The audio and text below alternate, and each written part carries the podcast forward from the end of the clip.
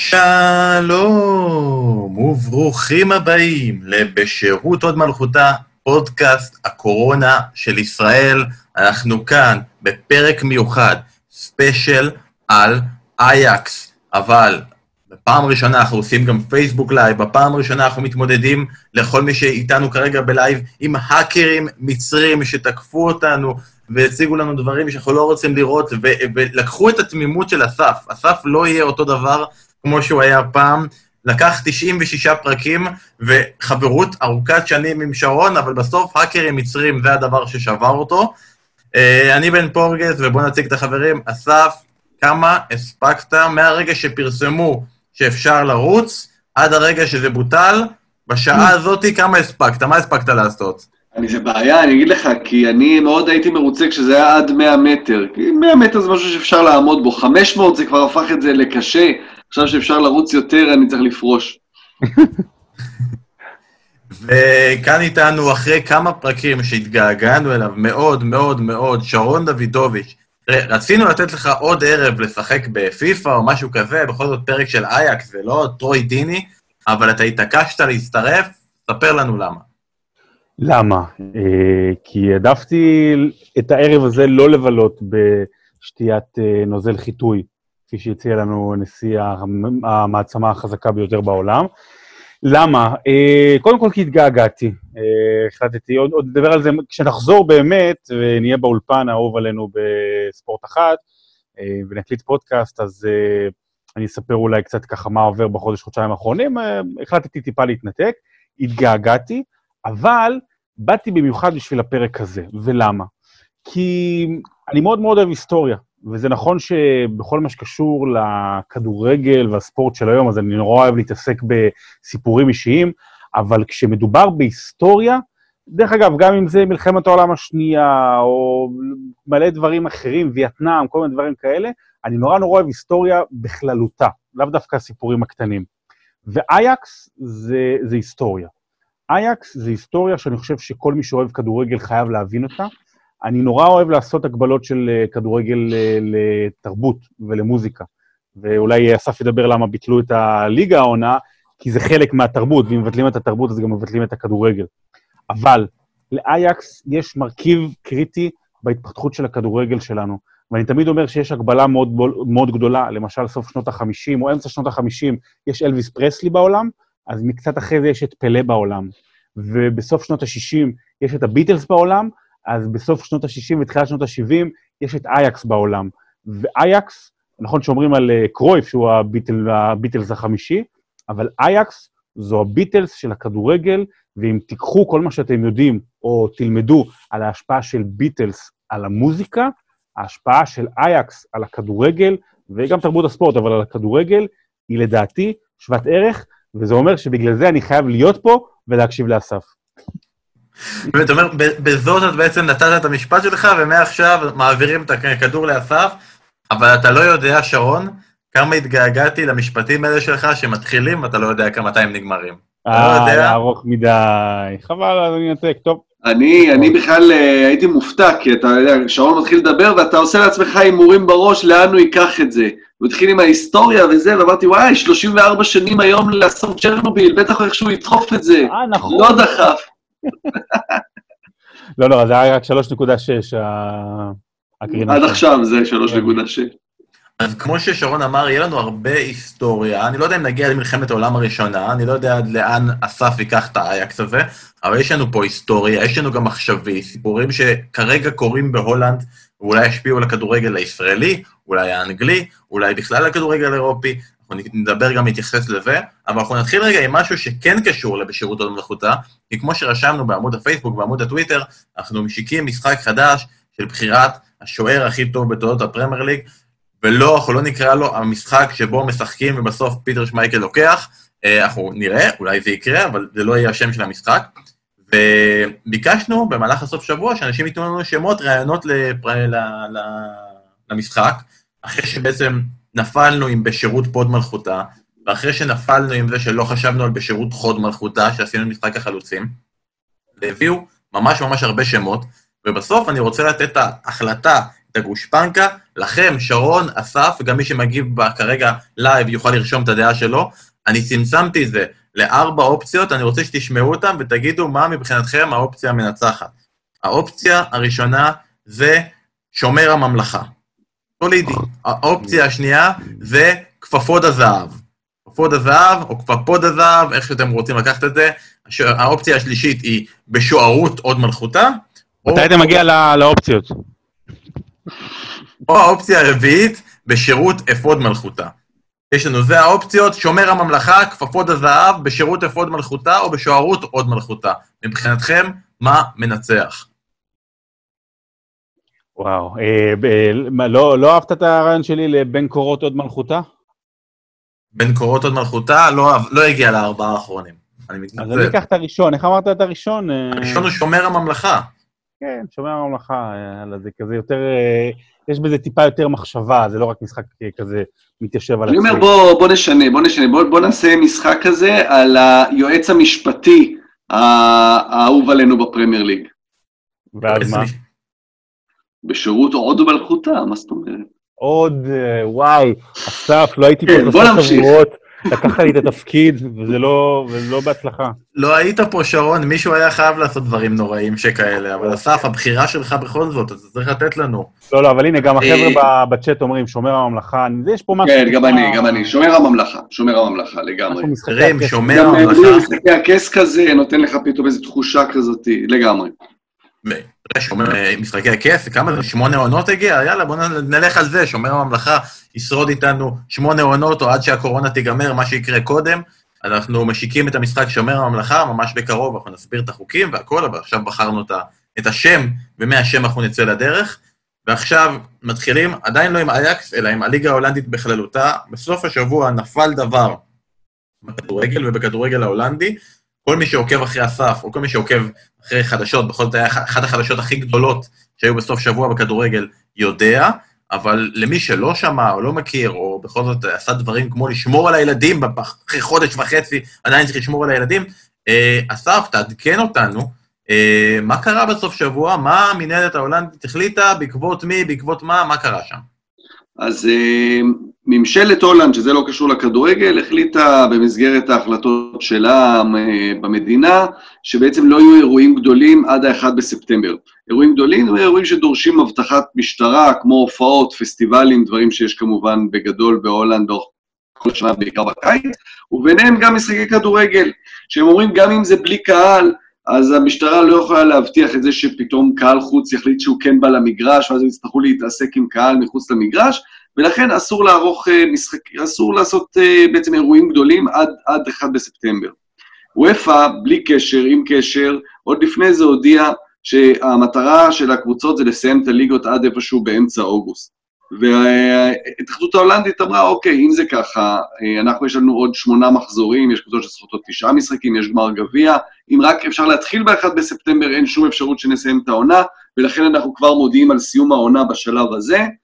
אה, ואז היו צריכים להחליט איך עושים את זה, זה משהו שכמובן לא קשור לממשלה, זה ההתאחדות צריכה לעשות. שם uh, הלכו על, uh, ניסו להגיע לאיזושהי הסכמה, עשו הצבעה בין הקבוצות בליגה הראשונה בליגה השנייה, זה זכה להרבה מאוד ביקורות, בסופו של דבר הוחלט, מבטלים את העונה בעצם, במובן הזה שאין אלופה, אין עולות ויורדות, uh, לאירופה הולכות הקבוצות לפי הדירוג שלהם הנוכחי, כי זה גם החלטה של וופא, שמתייחסים למה ששוחק עד כה, ולכן אייקס שמובילה על אלקמר בהפרש שערים, בזכות הפרש שערים, היא הראשונה, היא הולכת לשלב הבתים בצ'מפיונס, אלקמה הולכת למוקדמות, אבל אייקס לא אלופה. זכה כמובן ללא מעט ביקורות, אבל צריך להבין, זה לא החלטה של ההתאחדות ההולנדית, עכשיו אנחנו לא רוצים יותר לשחק. הם רק אומרים, אנחנו לא יכולים לשחק עד 1 בספטמבר, ולכן אנחנו מפסיקים את המשחק. מבינים, אנחנו סוף סוף עושים פוד על הכדורגל ההולנדי, ואסף חיכה על זה, וכשאין כדורגל, שמבטלים את העונה. עוד דבר אחד שכן חשוב להדגיש אותו, על, ה, על ההבדל בין הולנד למדינות אחרות, וזה העניין הכלכלי. מדינות כמו ישראל, אנגליה, גרמניה, הקבוצות, ההתאחדות תלויה לחלוטין כמעט בכסף שמגיע או מהספונסרים הגדולים או מטלוויזיה. בעיקר באנגליה אנחנו יודעים את זה, גם בישראל זה ככה. בהולנד זה לא ככה, בהולנד החוזה טלוויזיה הוא מאוד מאוד uh, ישן, הוא מ-2012, באופן יחסי הקבוצות לא תלויות בו, הן הרבה יותר תלויות בכסף שמגיע מהקהל שמגיע למגרשים ומספונסרים.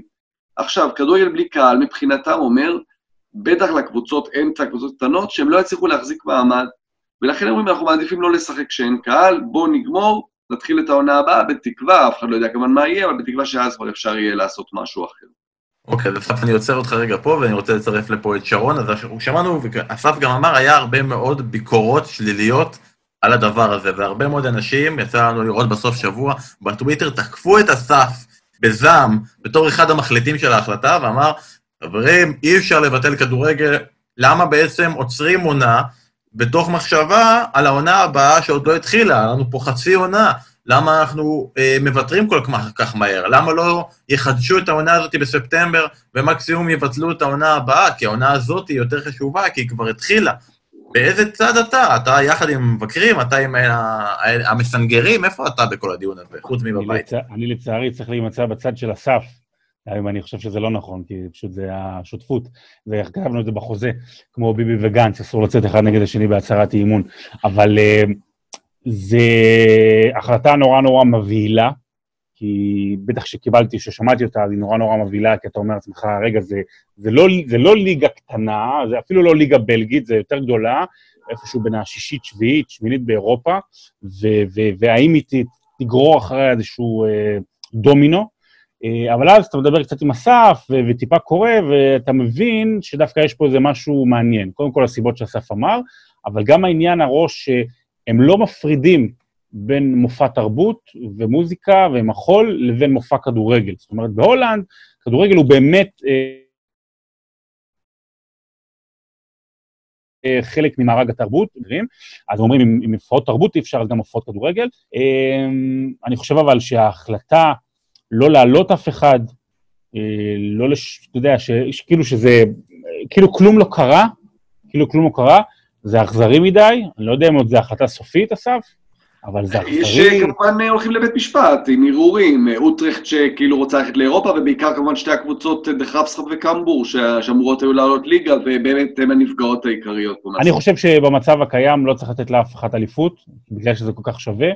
אה, רק כל מה שקשור לכרטיסים לאירופה ועליות, ירידות לא, אבל עליות, אה, צריך לתת. זה מצב עגום, אבל אה, אבן רחיים של מה שקורה כרגע בכדורגל אה, יתרחש בתשעה במאי. אם יהיה לנו בונדסליגה או לא, אם יהיה, אפשר אולי להתחיל להיות אופטימיים, אם לא, אה, אני בקומה 12 פה, במרפסת, אז ידעתי עם מירה. אה, אני לא רוצה להגיד לך מה אני חושב על המקרה של התשיעי במאי, אבל אני רוצה רגע, אסף, אז באמת, אה, היה הרבה תהיות לגבי הדבר הזה, לגבי אלופה, לא אלופה, על השאלה, יש הרבה אנשים שאמרו שאלקמר, תמכו ברעיון, כלומר הם באו ואמרו, כן, גם אנחנו חושבים שהליגה צריכה להסתיים. האם הם לקחו בחשבון את המחשבה הזאת שיבטלו להם את האליפות, אה, או שהדבר הזה גם כן לא, לא יינתן להם, הם חשבו על ההשלכות של אירופה, והאם בסוף כל הדבר הזה נעשה, והרצון של הקבוצות לסיים את זה נעשה, רק מתוך מחשבה שהם לא רוצים להתעסק עם החוזים של יוני ויולי, וכל המחשבה של איך צריך להתמודד עם כל הלוגיסטיקה של הדבר הזה של עונה שממשיכה בספטמבר.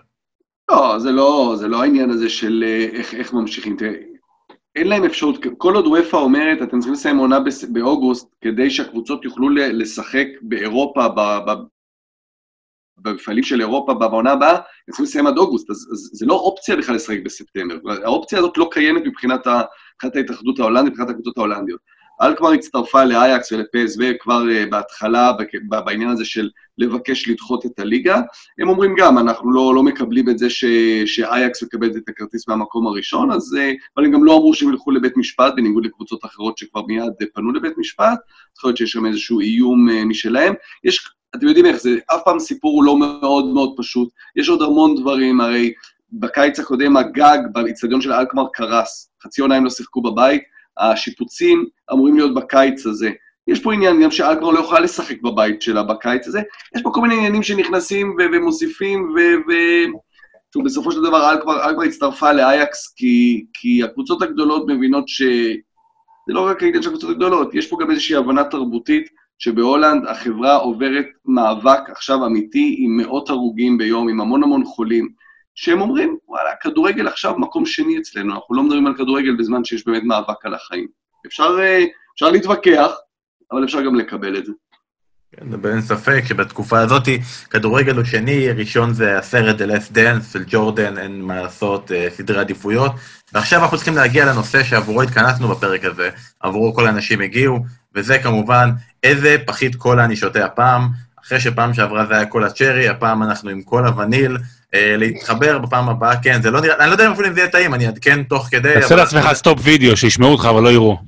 חודש וחצי אנחנו פה, צריך להתחיל לעשות, לנסות דברים חדשים, אבל באמת, רגע לפני שאני פותח, אני אגיד, אנחנו התכנסנו פה לפרק של ספיישל איאקס, ואני רוצה רגע, אסף, שתתחיל ולספר לנו, כי מי שלא יודע, כנראה לא שמע מספיק פרקים של בשירות הוד מלכותה, אתה גרת בהולנד במשך שנים ארוכות, המשפחה שלך במקור היא מהולנד, אז אני רוצה לשמוע האם האהדה לאיאקס היא משהו משפחתי, משהו שרץ מדור לדור, וגם רציתי ממך לשמוע, בתור מישהו שחי באמסטרדם, אה, איך זה באמת היחס לאייקס באמסטרדם? האם זה מין הרגשה כזאת של כמו אה, מכבי או אה, חיפה בכדורגל, שרק אין שום דבר אחר ורק מדברים על כדורגל, או כזה תל אביב, ש, שזה שם, ויש הרבה מאוד אוהדים, אבל זה עוד אירוע תרבותי שקורה בתל אביב, יחד עם עוד המון אירועים אחרים, אז איך אייקס עומדת בסדר יום, כמה עיתונים יש, האם יש רדיו, אה, רדיו חיפה באמסטרדם, ספר לנו, עדכן אותנו. אז אני צריך רגע להתקומם בשם אוהדי הפועל חיפה, או שפשוט נשאיר אותם אה, ככה תלויים באוויר? אה, כן, אז ההיסטוריה שלי, כן, עם ההולנדים, אה, כבר סיפרתי אותה כמה פעמים, אני חושב, וסבא וסבתא ההולנדים. אה, גדלתי שם בגיל צעיר, מגיל אה, שנתיים עד גיל שמונה, ואז בגיל יותר מבוגר גם חייתי שם, מגיל 26 עד 34. אה, וכן, זה אהבה משפחתית, זה עובר מדור לדור. אה, כשם שאני גם אוהד הפועל ירושלים, שזה קיבלתי מהצד של האבא, אה, הירושלמי, אבל אה, בהולנד, תשימו לב שבערים, בכלל, בערים הגדולות אין הרבה קבוצות, יש, ברוטרדם יש מקצועניות, יש בכלל, בהולנד יש שתי ליגות מקצועניות והרבה מאוד ליגות חובבים, ובערים הגדולות באמת, או בכל הערים, יש רק קבוצה מקצוענית אחת, באיינדובן יש שתיים, כשהשנייה בליגה השנייה, ברוטרדם יש שלוש, שזה הכי הרבה, באמסטרדם היו בעבר קבוצות אה, אה, מקצועניות שנעלמו עם השנים, שחקו בליגות החובבים, זה קשור לניהול הכדורגל שם שדורש באמת להראות יכולות כלכליות, ואייקס די בלעה את כולם. אה, כן, היא הקבוצה הגדולה כמובן במדינה, אה, אפשר להשוות אותה למכבי תל אביב במובן הזה של אהדה אה, חוצת אה, ערים ויש לה אוהדים בכל המקומות, אבל אייקס, פיינורד, אה, זה שתי, שתי הקבוצות הגדולות, אבל אתה יודע, אם אתה גר, גדלת בהירנפיין, אז יכול להיות שאתה אוהד את אייקס או את פיינורד ואת פ.ס.וו כקבוצה הגדולה, אבל גם יש לך את הירנפיין, ואנחנו רואים את זה במספרים של הקבוצות, של האוהדים שמגיעים למשחקים, וכמו שאמרנו קודם, שכמה הקבוצות האלה תלויות בקהל שמגיע. אמ, אז כן, אייקס היא כמובן הקבוצה שמדברים עליה באמסטרדם, ברור, זה, זה, זה הקבוצה הגדולה. אמ, אז אתה יודע, להשוות את זה אולי לחיפה, יכול להיות, כן. שאל אותי, מה, מה האקס בשבילי? מתי אני גדלתי איתה? תראה, אני גם גדלתי בין אה, גיל שנתיים לשמונה, אה, וגם אחרי זה גם גדלתי. אה, לא שומעים אותך צוחק בן, אתה במיוט? למה? אני צחקתי באמת, לא, ממש. לא, חשוב שישמעו שאתה צוחק, כי אחר כך בפוד, אנשים לא יחשבו שזה בכלל לא מצחיקה. אני אגיד לכם למה, קודם כל, אמרנו, אייקס חשובה בתרבות של הכדורגל. בשנות ה-70 וההתפתחות, ויאן קרויף, ובטח אסף ירחיב על כך. אבל יש לה גם אה, חשיבות אה, בדור שלנו. אה, דרך אגב, דור אגדות הדשא, והרבה מהחבר'ה שמאזינים לנו, פחות או יותר הגילאים. עונת, אני בדקתי את זה ואני בטוח ב-99 אחוזים, עונת 94-95 בליגת האלופות הייתה הראשונה ששודרה בכבלים בישראל. הראשונה ששודרה למעשה בערוץ הספורט. ויאמר לזכותו של ערוץ הספורט, בטח אז, אנחנו מפרגנים לקולגות, הם נתנו, הם נתנו לזה ממד אחר, הם נתנו לזה חוויה אחרת שלא הייתה בארץ, וזו אייקס, זאת אומרת, ראית כל שבוע, לא היה לפני זה שכל שבוע ראית בשידורים את, את ליגת האלופות, ובעונה הזו ראית, וראית את אייקס. וראית חבורה של צעירים, היום זה בטח ובטח אה, לא נתפס, גם אז זה היה מאוד מאוד דרמטי ו- ו- ומדהים, והיא מנצחת את מילאן, שאנחנו לא מבינים היום מה זה מילאן בשנת 1995, זה אולי כמו ברצלונה ב-2016, אוקיי? כשמדיחים אותה ואומרים תם עידן. אה, והאייקס הזו הצעירה המנצחת, אז היא באמת גורמת להרבה מאוד אנשים, חבר'ה צעירים, להתאהב אולי בפעם הראשונה בכדורגל, ואז מגיע חיים סילבס. אנחנו נגיע לגול של חיים סילבס, ואתה מדבר גם על מילאן, אנשים לא מבינים.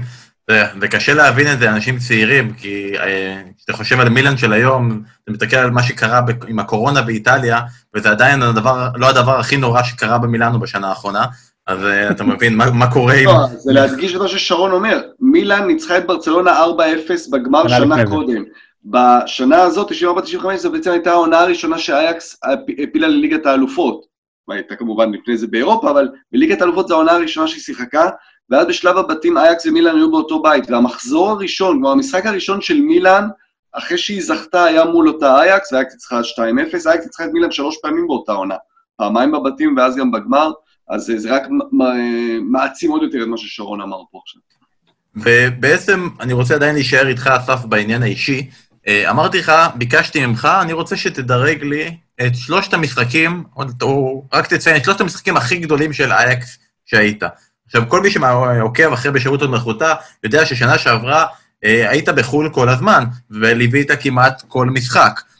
אבל אוקיי, אז ברור לי משחק אחד מהם שתציין, אבל אם מוסיפים להם, אז אה, היה, היית גם באחת-אחת נגד יובנטוס, והיית במשחק באתונה, שבו זרקו עליך חביבים ואבנים, זה ניצחון 2-0 ביוון, אני לא יודע אם תדרג אותו בשלושת המשחקים הכי גדולים, וכמובן יש גם את המשחק נגד טוטנה, משום מה לא נראה לי שהוא יהיה בתוך הרשימה. לכן בעצם מתוך כל המסע הזה שלך בעונה שעברה, יש רק משחק אחד שנראה לי שאתה תציין שם, אז אני אשמח, וכל מי שפה גם איתנו ישמח לשמוע מהם שני המשחקים הנוספים שאתה רוצה לציין בתור שלושת המשחקים הכי גדולים של אייקס שהיית. כן, אז אני מסכים איתך, כמובן, מדריד זה היה באמת הדבר, גם תוך כדי אתה מרגיש, אם דיברנו קודם על זה שמילאן ב-95 הייתה אלופת אירופה, ריאל הייתה אה, מחזיקת הצ'מפיונס שלוש שנים ברציפות, ואייקס מגיעה לשם ובאמת אה, עושה שם באמת דבר שהוא לא להאמין, לא להאמין, אה, ותוך כדי שאתה יושב שם אתה מרגיש את, אה, את גודל, ה, מבין את גודל ההיסטוריה, זה באמת גם הייתה הצגה של טאדיץ' שם אה, מדהימה, אז זה היה כיף גדול. אייקס טוטנאם זה גם אה, אחד המשחקים אולי הכי גדול שהייתי בהם, אבל לא בגלל אייקס דווקא. אה, אם אני חוזר אחורה, ניסיתי ככה לחשוב על כל המשחקים שהייתי בהם, יש גם הרבה שכבר אני לא זוכר, אבל אחד שתמיד צרוב לי מאוד בזיכרון, זה המשחק הראשון שלי בעצם במגרש, שנת 85, ספטמבר 85, אבא שלי לקח אותי לראות את אייקס בדה מיר, באצטדיון הישן, נגד רודה, שנה לפני שמוטי איווניר הגיע אליה. אה, ואייקס ניצחה 6-0, ושם במו עיניי ראיתי את אה, ון בסטן כובש לו שער, ואת קומן ואת רייקארד, וזה באמת היה משהו יוצא דופן, שאתה יודע, כילד אה, בן, בן שמונה שפתאום רואה את כל זה למול עיניו, זה באמת משהו מדהים. וסיפרתי קודם שחייתי באמסטרדם בין 2002 ל-2010, והלכתי לראות לא מעט כדורגל, לא כל הזמן, אבל לא מעט. ו, ואני זוכר אני חוזר רגע לאוגוסט 2004, התחילה עונת 2004-2005, אמ, יש משחק, לא הייתי בו, משחק בשוודיה בכלל, משחק אה, אה, הכנה בין שוודיה להולנד, שבו זלטן איבראימוביץ' מאייקס פוצע את רפאל ונדרוואלד אה, בדקה השביעית, דורך עליו, ונדרוואלד טוען זה עשה את זה בכוונה, זלטן אומר שלא, הסיפור הוא ששניהם באייקס ובעצם נאבקים על מקום בהרכב. זה היה ב-18 או ב-17 באוגוסט, ארבעה ימים אחר כך יש משחק של אייקס בארנה, שאני הולך למשחק הזה, נגד נק ברדה, 6-2 לאייקס, עם uh, צמד וארבעה בישולים של זלטן איבראימוביץ', כולל הגול הזה שתמיד מראים אותו, הגול הזה שזלטן עובר שם את כולם, אחד הגולים הגדולים של זלטן בקריירה. היית בו? אה, מה, מה? היית בו? היית בגול הזה? הייתי במשחק הזה, ותוך כדי גול מדהים, אבל מאוד בולט, הרבה שריקות בוז לזלטן במשחק הזה, בגלל הפציעה שהוא גרם לוונדרווארט. עכשיו, אני לא לוקח רק את המשחק הזה, כי זה גם היה הגול האדיר הזה, אבל עובר, שבוע עובר, וזלטן נמכר ליובנטוס. עוד שבועיים עוברים, יובנטוס מגיעה לאמסטרדם בליגת האלופות, וגם במשחק הזה הייתי עם אח שלי, אה, ומשחק גם שיובנטוס מנצחת 1-0, גול מדהים של נדווד עם הפלש, אחד הגולים הגדולים בצ'מפיון של נדווד, מנצחים שם 1-0, אבל זלאטן מגיע, משחקו השני ביובנטוס, שבועיים אחרי זה גם שריקות בוז וזה, זוכר את זה כרגע מאוד, אה, מאוד משמעותי. אז זה היה הגול הזה של נדווד, אבל השריקות האלה נגד זלאטן, באמת אחד הגדולים שהיה באייקס, אז אה, זה משהו שאני זוכר במיוחד. בוא נגיד שאמרתי לך לבחור את שלושת המשחקים הכי זכורים, והכי גדולים שראית את אה, אייקס ב live, ובחרת משחק שבו הם הפסידו, זה מאוד הפועל קטמון מצידך. כל הכבוד, אסף, אתה מצליח לשמר את המצב הזה גם בפוד הזה. כל הכבוד.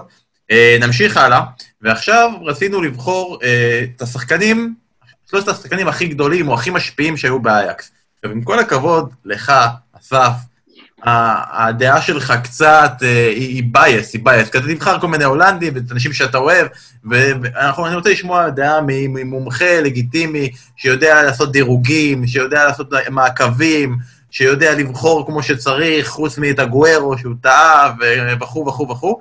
אז שרון, אני רוצה לפנות אליך, ושתגיד לי אתה, מי שלושת השחקנים הכי גדולים ששיחקו באייקס? אמ, נתחיל מזה שקטונתי, כי אני מניח שאני אולי אתן...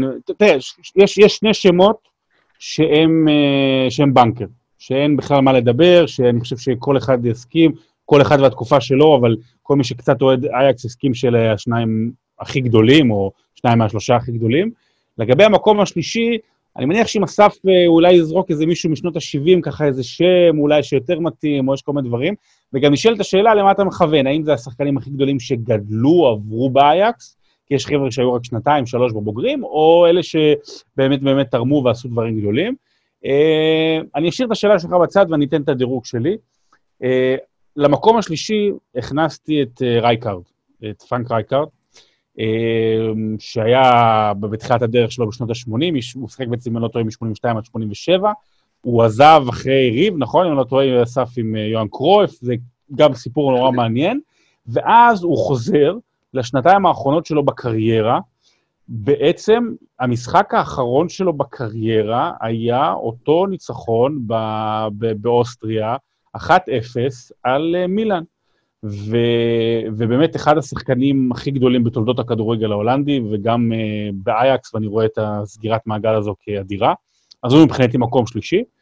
מקום שני, יארי ליטמנן. יארי ליטמנן, אפשר לעשות פוד שלם עליו, שרק אסף ידבר על אהבתו והערצתו אל האיש הזה, ואפשר גם לקרוא את הטקסט באגדות דשא, אה, איך אסף מחובר ליארי ליטמנן.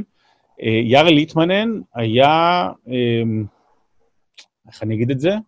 היה אמ, המרדונה של, של אייקס בשנות ה-90, באמת, ברמה כזאת. זאת אומרת, הוא ידעו שהוא הכוכב הגדול מכולם, הוא באמת היה קוסם, באמת היה לו, אה, הייתה לו יכולת להשפיע ולהנהיג ולנצח משחקים. יש את העונה של האליפות, אבל אני זוכר דווקא גם העונה של האליפות אירופה, אבל אני זוכר את העונה אחרי זה, ההופעות שלו נגד פנתנייקוס והניצחונות בחצי הגמר. אז יארי ליטמן כמובן מקום שני. וכמובן ששלושת השחקנים, נבחר את השחקנים הכי גדולים, אז יוהאן קרויף, שאתמול אמור היה לציין יום הולדת 73, אה, אה, ויוהאן קרויף, אמ, אולי הוא לא השחקן הכי גדול בכל הזמנים, בפרמטרים שאנחנו בודקים, אתה יודע, מה זכה, מה לא זכה, לא זכה אליפות עולם, אליפות אירופה, דברים כאלה. לא היה שחקן שהשפיע על המשחק יותר מאשר יוהאן קרויף. זה, זה באמת הביטלס, ויון קרויף הוא, הרי הוא... בארגנטינה, כשאתה שחקן כדורגל גדול, אתה אל. בהולנד, כשאתה שחקן כדורגל גדול, אתה, איך נקרא לזה? אתה מלך, אתה, אתה משפיע תרבותי. אתה, אתה, אתה, יש לך פסלים שלך, לא כנסיות, יש פסלים, יש ספרים עליך. זה, זה משהו ככה יותר מלומד, אבל יוהאן קרויף הוא כזה. נוסעת פה איזה מאחורי הקלעים, שאנחנו מקליטים כל פעם את הפרקים, אז תמיד שרון יושב מאחורה, כדי שיהיה לו מקום לרגליים, ואז כשהוא נותן עכשיו כזה מין דבר כזה, שבסוף אה, זה הטריטוריה של אסף, אז הוא יכול לקוות שאסף יושב מקדימה, כמו באוטובוס, עם הפנים קדימה, והוא לא יראה את הפרצוף שלו. ועכשיו, כשאתה מספר, אתה אומר את הדעה שלך, אני רואה את החשש בעיניים, כי בעצם אסף מביט עליך חזרה, פנים אל פנים, ואתה יכול לראות, כן, אתה, אני... אתה יכול לראות את הבוז בפרצוף לא, אני, שלו, אני מנסה לראות אם יש הסכמה או חיוך או משהו, ואני ואני הולך פה על טיפות. והוא שמר על פוקר פייס, אז אסף, מה אתה אומר על הבחירות של שרון? חד משמעי, בחירות מעולות, אין פה, אין פה, ברור, ברור, וגם הסביר את זה בצורה נהדרת. קרויף זה באמת גם, זה גאווה הולנדית, כלומר, אה, ההולנדים גאים ב... ב ב...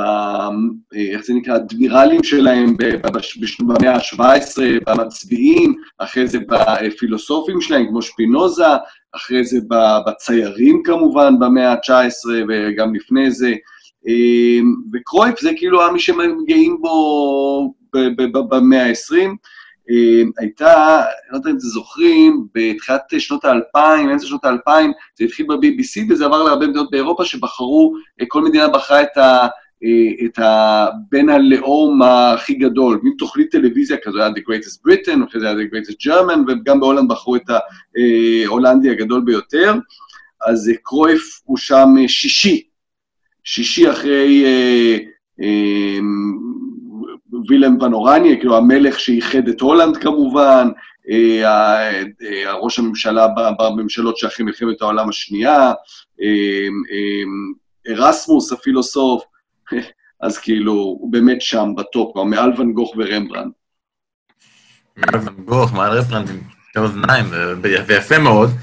אה, אנחנו עוד נדבר לא מעט על השחקנים הגדולים שהיו באייקס, אבל אני רציתי, אסף, גם שתגיד לנו, תספר על היריבויות הגדולות של אייקס. אני ביקשתי ממך להביא לי, יש שתיים מאוד מאוד ברורות, אה, שהן פיינורד ופ.ס.וו, ביקשתי ממך להביא את השלישית. אמרת, תקשיב, אין ממש שלישית, אין איזה, ביקשתי ממך, תביא איזה קבוצה, את מכבי אמסטרדם, איזו קבוצה קטנה כזאת שאנחנו לא מכירים, שבשנות ה-40 אייקס נלחמה איתה, אמרת, זה לא ממש עובד ככה בהולנד, זה יותר קרבות אזוריים מאשר קרבות עירוניים. אמרת שזה ייתן לי כל מיני קבוצות שאומנם אין לאייקס יריבות מולה, אלא הן שונאות מאוד את אייקס, אז זה אתה יכול לתת לי, וגם אני רוצה שתפתור לי אחת ולתמיד, מי היריבה הגדולה יותר? האם זו פיינורד, שאנחנו מאוד מאוד מכירים את היריבות בין פיינורד ואייקס, ואת ההבדלים בין אה, הרעשים, את הגזים והיהודים וכו' וכו', או איינדובן, שזה יותר יריבות גם מקצועית, על זה שבעשר, עשרים שנה האחרונות זה שתי הקבוצות הכי טובות בהולנד. אז מי היריבה הגדולה ומי הכי שונאת את אייקס מחוץ לשתיים האלה? כן, אז התשובה, היא- התשובה פה היא מאוד קלה ומאוד ברורה, זו פיינורד בלי בכלל אה, ספק, למרות שמבחינה מקצועית, פ.ס.וו היא כמובן האיום המשמעותי.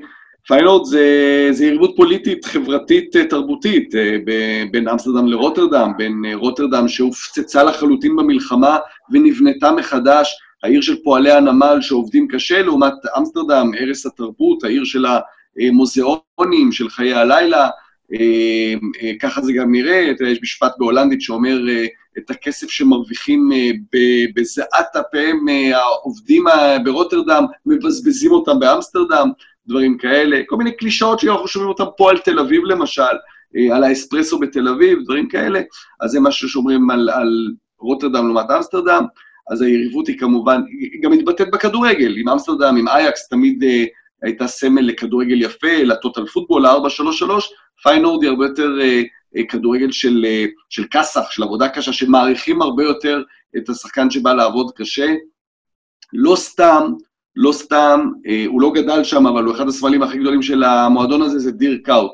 אין שם הרבה כישרון, אבל, אה, אבל מישהו שאתה יכול הרבה יותר ללמוד ממנו ו- ו- ולהעריך אותו, שמישהו שעשה קריירה באמת מ- מ- בעבודה קשה, ולא מכישרון כזה, דברים של, של דניס ברקאמפ כאלה, ש, שאתה יודע, שאתה נולד עם זה, ווואלה, אלוהים נגע בך ואתה גדול. אז זה אייקס ופיינורד, עם יריבות באמת באמת אה, אה, שהובילה גם לקרבות אלימות בשנות ה-90, חוליגניזם, היה אה, את הקרב הגדול ב-97, שנפגשו שני, משני מחנות האוהדים, ואוהד אייקס, אה, קרלו פיקורני, אה, נרצח שם, אה, אז, וכמובן מ-2009 שאין אוהדי חוץ. אה, אז זו היריבות הגדולה באמת. פסו זו יריבות מקצועית, שבאמת, של יוקרה, של מי הקבוצה הטובה באמת. אה, פסו, איינדובן היא עיר ש, של, של פיליפס. רוב האנשים בעיר עובדים במפעל של פיליפס, או הפסו, הראשי תיבות, זה אה, מועדון כדורגל, אה, מועדון אה, ספורט של פיליפס, והם משנות ה-80, קבוצה מאוד מאוד חזקה, עם הרבה כסף. בעצם ביום, ב-85, כשרוד חולית נלקח מפיינורד ועבר לפסוו, זו הייתה, זו הייתה, זה היה אולי ההחתמה אתם יודעים, אנחנו מדברים על קנטונה כהחתמה הגדולה בפרמייר ליג, באמירה הזו שמנצ'סטר יונייטד מביאה את קנטונה, אז חולית שעבר מפיינורד לפסוו, זו הייתה ההחתמה הגדולה אז. ב-87, רייקארד רצה להצטרף לחבר שלו, לעזוב את אייקס ולעבור לפסו, משהו שלא קרה בסוף, הוא חתם בשתי הקבוצות, גם באייקס וגם בפסו, סיפור לזמן אחר, אבל אז פסו בעצם נהייתה יריבה גדולה, ב-88 היא זכתה בגביע אירופה לאלופות, אז שם זה בעיקר יריבות מקצועית. עכשיו יש את הקבוצות האחרות שהן ככה קרובות לאמסטרדם, למשל אוטרכט, למשל אלקמר, בעיקר אוטרכט, הם שונאים מאוד את אייקס, אייקס מבחינתם זה היה קבוצות קטנות, לא באמת, אה, אה, זו לא יריבות כמו פיינורד או כמו פסוו, דן האג מאוד שונאים את, אה, את אייקס, אבל זה באמת בא בעיקר מצד אחד לכיוון אה, אמסטרדם. ועכשיו, לפני שאתה צולל איתנו, ביקשו ממך לעשות את ההרכב הכי גדול שהיה באייקס, ואתה בחרת, אוקיי, אני לא אעשה הרכב, אני אעשה הרכב ומחליפים, והמחליפים של המחליפים, ומתי שאנחנו גם נעצור אותך, אבל אנחנו צריכים להיות גם לא רק אה, היסטוריה ולא רק כדורגל, אנחנו צריכים להיות גם, אה, אה, חלק, כחלק מהתרבות, אנחנו צריכים להיות פוד גיאוגרפי שנותן המלצות תיירות.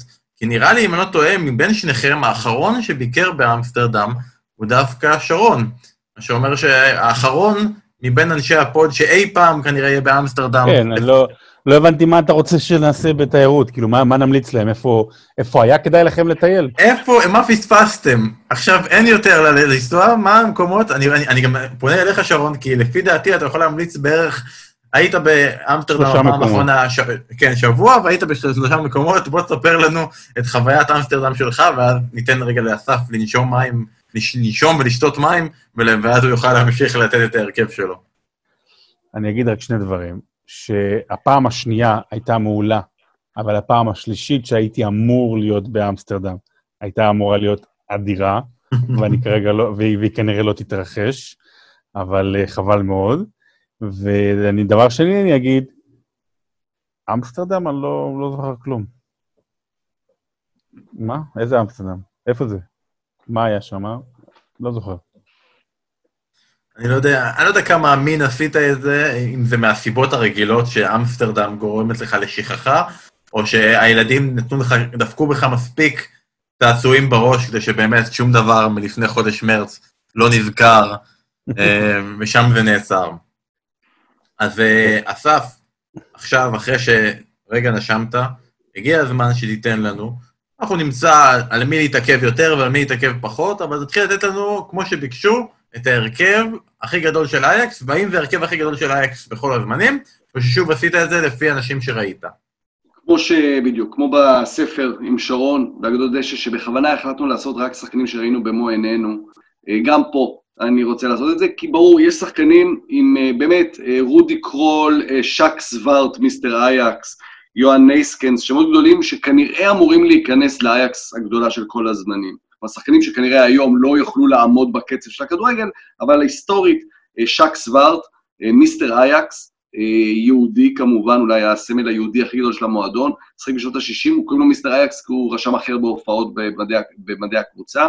קיצוני ימני, שאומרים שהוא היה באמת הכי גדול, חברו טוב של קרויף גם, אני לא ראיתי אותו. אני קראתי, אני ראיתי כאלה וידאוים שחור לבן בעיקר, אז אני לא רוצה להכניס אותו, אז אני הולך uh, בעצם משנות ה-80, וגם יהיו פה הרבה שחקנים שיגידו אנשים אולי שראויים להיכנס, ובכל זאת שהם צודקים, אני מכניס את ההרכב שלי, וכדי לעשות לעצמי את החיים יותר קלים, אני גם שם הרכב צל כזה, אני עושה גם מחליף לכל עמדה. בשער קל מאוד, uh, ונדרסאר, זה בכלל לא, אין פה מחשבה בכלל, זה גם, uh, צריך לקחת את ה... הקבוצה שאני נותן, יהיה לה משקל עודף אה, לשנות ה-90, 80-90, בגלל שגם אז... אפרופו משקל עודף, אני כבר חודשיים בבית לא עושה כלום. כן, תמשיך. בשנות ה-80 וה-90 אה, שחקנים נשארו יותר שנים, לפני חוק בוסמן, אז לא, קודם כל קבוצות יכלו רק לרשום שלושה זרים, אז אה, לא כל כך הרבה הולנדים עזבו, אלא רק הטובים ביותר. ושחקנים נשארו גם הרבה יותר שנים, לא עזבו כמו עכשיו, עושים עונה, שתי עונות טובות ומיד עוברים הלאה. אמ, אז ונדרסר היה מ-90 עד 99. אמ, הוא נכנס לשער, הוא, הוא בעצם התחיל, הוא מ-90 באייקס, ב-92 הפך להיות שוער ראשון, אחרי שזכו אמ, בגביע הוופא עם סטנלי מנזו, שהיה אהוב הקהל, השוער של, של קרויף, בעצם ונחל נהיה מאמן, והוא החליט, מנזו עשה טעויות, טעויות, והוא החליט לתת לוונדרסר להיות השוער, ומנזו היה מאוד אהוב בקהל, והקהל לא אהב את וונדרסר בהתחלה. הוא לא רצה את השוער החדש, הוא רצה את השוער ההוא, את מנזו שכל כך אהבו אותו, ובהתחלה לא ממש תמכו בו, עשה גם כמה טעויות בהתחלה, אחרי זה הוא גדל להיות באמת לאחד השוערים הגדולים בכלל, זכה איתם זכה אז עם יונייטד בצ'מפיון, אבל באמת ונדר סאר הוא השוער הראשון. שני, צילסן היה את אה, סטייקלנבורג, אני שם את אוננה מימינו אנו, גם העתיד שלו צפוי לו. אוננה הוא השוער השני שלי, אבל אין פה יותר מדי מה להרחיב, אני חושב. לא, אל תרחיב. חבל, חבל, זה נשמע כמו עוד בחירות דיילי בלינד, all over לא, again. לא. אבל תן לנו מעכשיו את ההרכב, ואחר כך תרוץ איתנו על כל המחליפים. אז את כל ה... אוקיי, אז ניתן את רביעיית ההגנה, כמובן אייקס 4-3-3, אי אפשר לעשות אחרת. היתרון הגדול באייקס, אה, בניגוד אולי לקבוצות אחרות, שאתה יכול אה, לשים אה, שחקנים, הם שיחקו לא רק בתפקיד אחד, שחקנים שיחקו בהרבה מאוד עמדות. ולכן אני יכול פה להגיד, הנה, אם אני שם את דני בלינד כמגן הימני שלי, אמנם כולם זוכרים אותו כבלם, אבל הוא גם משחק לא מעט כמגן ימני, וזה מאוד הגיוני, לכן אני שם את דני בלינד, ששיחק 13 שנים בקבוצה, היה בעצם האיש של ונחל על הדשא.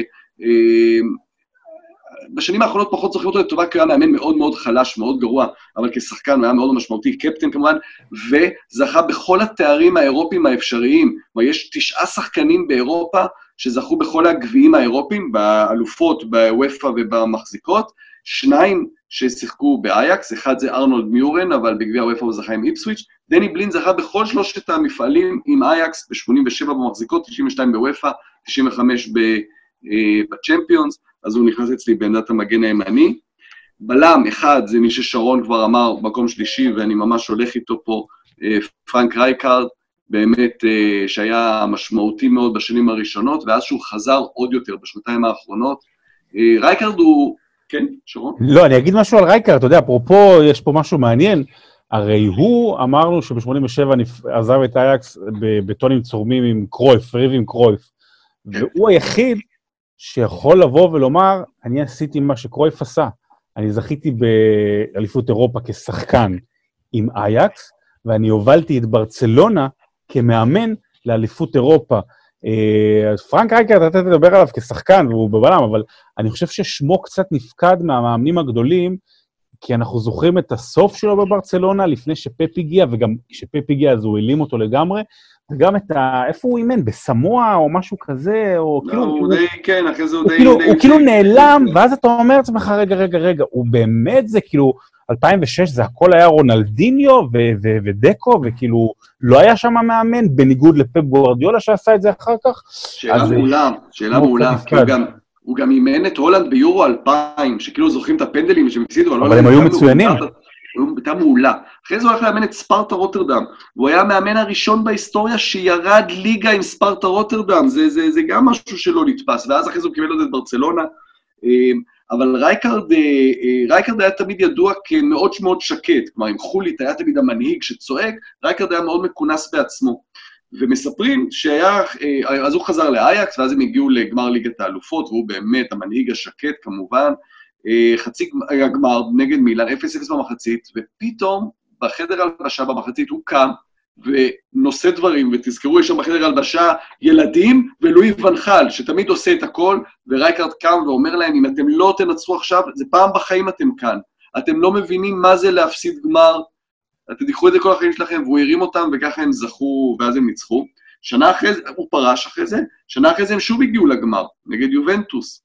ואז מספרים שהוא שלח פקס, שאת הפקס הזה הקריא לואי ואן חאל לפני המשחק לשחקנים, וגם לא משנה, פרנק רייקארד אה, אה, הוא באמת, אה, גם צריך לזכור, זה, הוא בעיקר בשנות ה-80, תקופה שעוד לא היה הרבה שחקנים שחורים בכדורגל ההולנדי, שחומי עור, והוא, והוא אה, פתח שם את הדלת, אז אה, הוא באמת מאוד, אה, מאוד אה, משמעותי, ולידו, הוא מצד ימין, אז מצד שמאל אני שם את פרנק דה בור, 88 עד 99, אה, מנהיג אמיתי, גם על הדשא, השילוב שלו, הגולים המדהימים, אתה יודע, תמיד אנחנו מדברים על הגול ב-98 עם המסירה שלו לדניס ברקאמפ והשידור האלמותי של הגול הזה, אבל הם עשו את זה עשרות פעמים באייקס, ואחרי שברקאמפ עזב, הוא עשה את זה עשרות פעמים עם יארי ליטמנן, זה באמת מדהים לראות את זה, אותו גול, כדור ארוך, מוריד את הכדור בדיוק על, ה, על הסנטימטר וה, והחלוץ נותן את הגול. אפשר אה, לומר שפרנק אה, הוא, הייתי אומר, אפילו לא רואה את רונלד? אני יכול לומר את זה? אה, כן, הוא הרבה יותר טוב ממנו. זה, זה עושה, זה עושה קצת חטא אולי לרונלד דבור, שגם היה שחקן טוב, וגם עשה דברים מאוד מעניינים גם בעונה הזאת שלה, שזכו בצ'מפיונס, שהוא הרי בכלל היה חלוץ, ובעונה הזו העבירו אותו להיות קשר, והוא פתאום נהיה, התגלה כקשר מדהים, אמ, אבל אין מה להשוות ביניהם, פרנק דבור היה הרבה יותר משמעותי. רגע, אז אם אמ, אנחנו באמת לקחת את זה לשם, שרון, אז אם אנחנו כבר רגע יוצאים החוצה, ואומרים דו-קרב אחים שהכי קרוב, שהכי יש פה באמת מאץ', מה הוא? הלאודרופים? מה, איפה, איפה זה הקרב הכי קרב? קובי ואלי בלול. זה לא אותו בן? לא, דרך בלאודרופים זה כאילו בכישרון, אבל בעיקרון אין שם קרב, כי אמנם בריאן אה, זה שזכה ביורו ב-92, כן. אבל מיכאל היה הרבה מעליו. אני מנסה לחשוב על אחים ששיחקו ביחד, כאילו, והיו גדולים. אני כרגע, אני חושב שדבור באמת זה הדוגמה הכי טובה חוץ מהברומרים, אבל אני אגיד משהו על פרנק דבור. אולי בואטנגים. בואטנגים. פרנק דבור הקדים את זמנו ב-20 שנה, לפחות, 25 שנה. אנחנו מחפשים היום בכדורגל בדיוק את הבלמים האלה, את השחקני הגנה האלה, את, ה... את אלה ש... אוקיי, יעשו את... הרי ונדייק, אנחנו למשל נורא נורא מתרשמים מיכולות ההגנתיות שלו, אבל מתפעלים פעם אחר פעם מהכדורים הארוכים שהוא מספק ודברים כאלה. דבור עשה את זה לפני, לפני הרבה מאוד אחרים. נכון, יפה. ואסף? פה יש עניין אה, מאוד מעניין, שצריך פעם היה לחקור אותו, איך זה שיוצאים תאומים, ואחד רגל שמאל ואחד רגל ימין, זה באמת... אה, הם לא תאומים זהים, הם לא תאומים זהים, הם לא זהים, אם הוא היה בשמאל והוא בימין. וההגדרה של לא תאומים זהים, הם גם לא באותה עמדה במגרש, אז איך הם יהיו זהים, באמת. אה, מגן שמאלי? מגן שמאלי הוא שחקן שאנחנו מכירים אותו בעיקר כבלם, אבל הוא שחק לא מעט כמגן שמאלי גם, וזה יאן ורטונגן, שהגיע בגיל מאוד צעיר לאייקס, בגיל 16. מג'רמינל ברסחוט, קבוצת בת כזאת בבלגיה שהם עבדו איתה, לא מעט שחקנים הגיעו. אה, הגיעו הרבה, בעיקר בלמים, ורמלן, אחרי זה ורטונגן, אחרי זה אלדרווירלד, ורטונגן היה מעל כולם. ורטונגן זה גם מעניין, הוא עלה לבוגרים, ואז אה, עוד לא, לא ידעו כמה הוא ישחק, והשאילו אותו לעונה אחת לוולווייק ב-2006-2007, והוא שחק בוולווייק, קבוצה שירדה ליגה, אבל מה? אותה וולווייק במשחק נגד אייקס עשתה 2-2. מגול של ורטונגן, ובסוף העונה פסו זכתה באליפות על הפרש שערים. כלומר, ורטונגן מנע מאייקס את האליפות באותה עונה, זה באמת סיפור מהדברים האלה שמעודדים את התירוץ למה לא לתת לשחקנים מושאלים לשחק נגד קבוצת האם, אבל הוא כבש ומנע את האליפות מאייקס, אבל ורטונגן באמת עשה שם שנים גדולות. וורטונגן זה גם אה, שחקן שמדברים עליו שאולי יחזור, אם אה, באמת יעזוב את אה, טוטנאם, אבל טוב, מי יודע מה יהיה. אז זה רביעייה שאלה שתהיה מעניינת לשאלות שאחר כך ישאלו לגבי שחקנים שאתה רוצה שיחזרו. בואו נמשיך לקישור, אני מניח שזה יהיה כזה קשר הגנתי, ומעכשיו זה כאלה קשרים שהם כולם התקפיים, כי מה לעשות, זה בכל זאת היה. כן, כן, אבל חייבים קשר אחורי, אבל זה בסדר, זה בסדר, כי פה אתה פשוט צריך לבחור בין דוידס לסיידורף, לבנות את הנימוקים שלך למה זה ולא ההוא. איזה קשה זה. אחד מהם הוא הקשר האחורי. אה, עכשיו, אם אתה מסתכל על כל הקריירה, זה מאוד קל. קלרנס איידורף הוא כמובן שחקן שעשה קריירה הרבה יותר גדולה, הרבה יותר משמעותית, אה, בוודאי מבחינת זכיות, אבל גם מבחינת ההשפעה שלו על קבוצות. אתה יכול להגיד, אחד מהם נכנס לספר ואחד לא, זה הכל. בדיוק. אבל, אם אנחנו מסתכלים רק על אייקס, רק רק רק על, על, על התרומה שלהם באייקס, אני לוקח את דוידס. אה, למרות שסיידוף עד שנה שעברה עדיין החזיק בשיא של השחקן הכי צעיר לרשום הופעת בכורה בבוגרים, שנה שעברה ריין חרבנברג שבר את השיא שלו, אבל הוא עלה בגיל 16 ו- וכמה ימים, הוא עשה הופעת בכורה. אה, דוד זה היה יותר שנים מ-91 עד 96, ואז הוא חזר לעוד עונה ב-2007. אה, סיידורף היה רק מ-92 עד 95. אה, שניהם היו ככה שחקני הרכב, אבל שלא תמיד בהרכב, כלומר, לפעמים גם החליפו אחד עם השני, לפעמים שיחקו בעמדה אחרת. דוידס בשנים שלו הראשונות, אני חושב שהוא היה יותר משמעותי, יותר בטח בעונה של, של ליגת האלופות. ולכן אני מכניס את דוידס להרכב שלי, לפני סיידורף. אני אגיד משהו אחד על דוידס, אה, שזיכרון לפעמים מטעה, ולפעמים אם יש לך איזה רגע או טריק או משהו שאנשים יכולים לקטלג, לקטלג אותך, לקטלג, אז אה, יותר יזכרו אותך באופן, אה, באופן, הייתי אומר, סנטימנטלי. ודוידס, ביום שבו הוא החל לחבוש את המשקפיים המאוד מיוחדות, הוא הפך להיות הרבה יותר גדול ממה שהוא באמת. זה לא שהוא לא היה גדול, אבל ברגע שהיה לו את התו זיהוי הזה, הוא עוד יותר גדול. אז רק תחשבו על זה.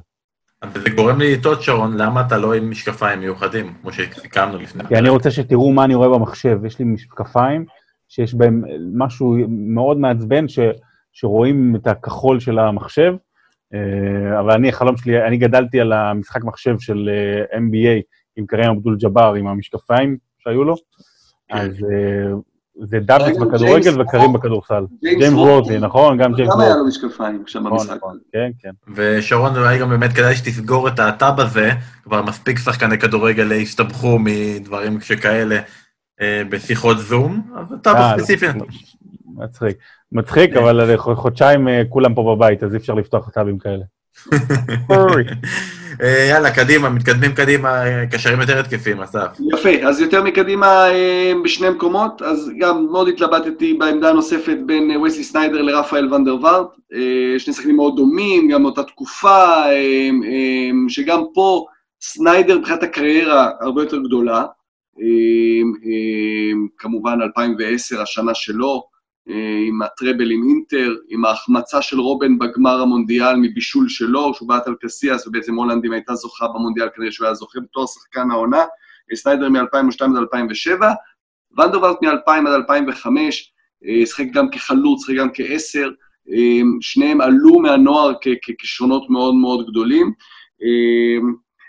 סניידר, יש לי איזה זיכרון, הוא עלה לבוגרים, והיה במשחק ראשון זה היה בחוץ, ואז המשחק השני שלו היה אה, קלאסיקר נגד פיינורד, והייתי במשחק הזה, הלכתי לראות אותו, אחת-אחת, אה, אה, שזלאטן הבקיע לאייקס וואן פרסי לפיינורד, איזה שחקנים, וזה היה המשחק השני שלו, בעצם הראשון בארנה, והייתי במשחק הזה עם חבר, ויצאנו ואמרתי לו, בוא'נה, השחקן החדש הזה שעלה מהנוער, איזה גרוע הוא, אין מצב שהוא יהיה שחקן.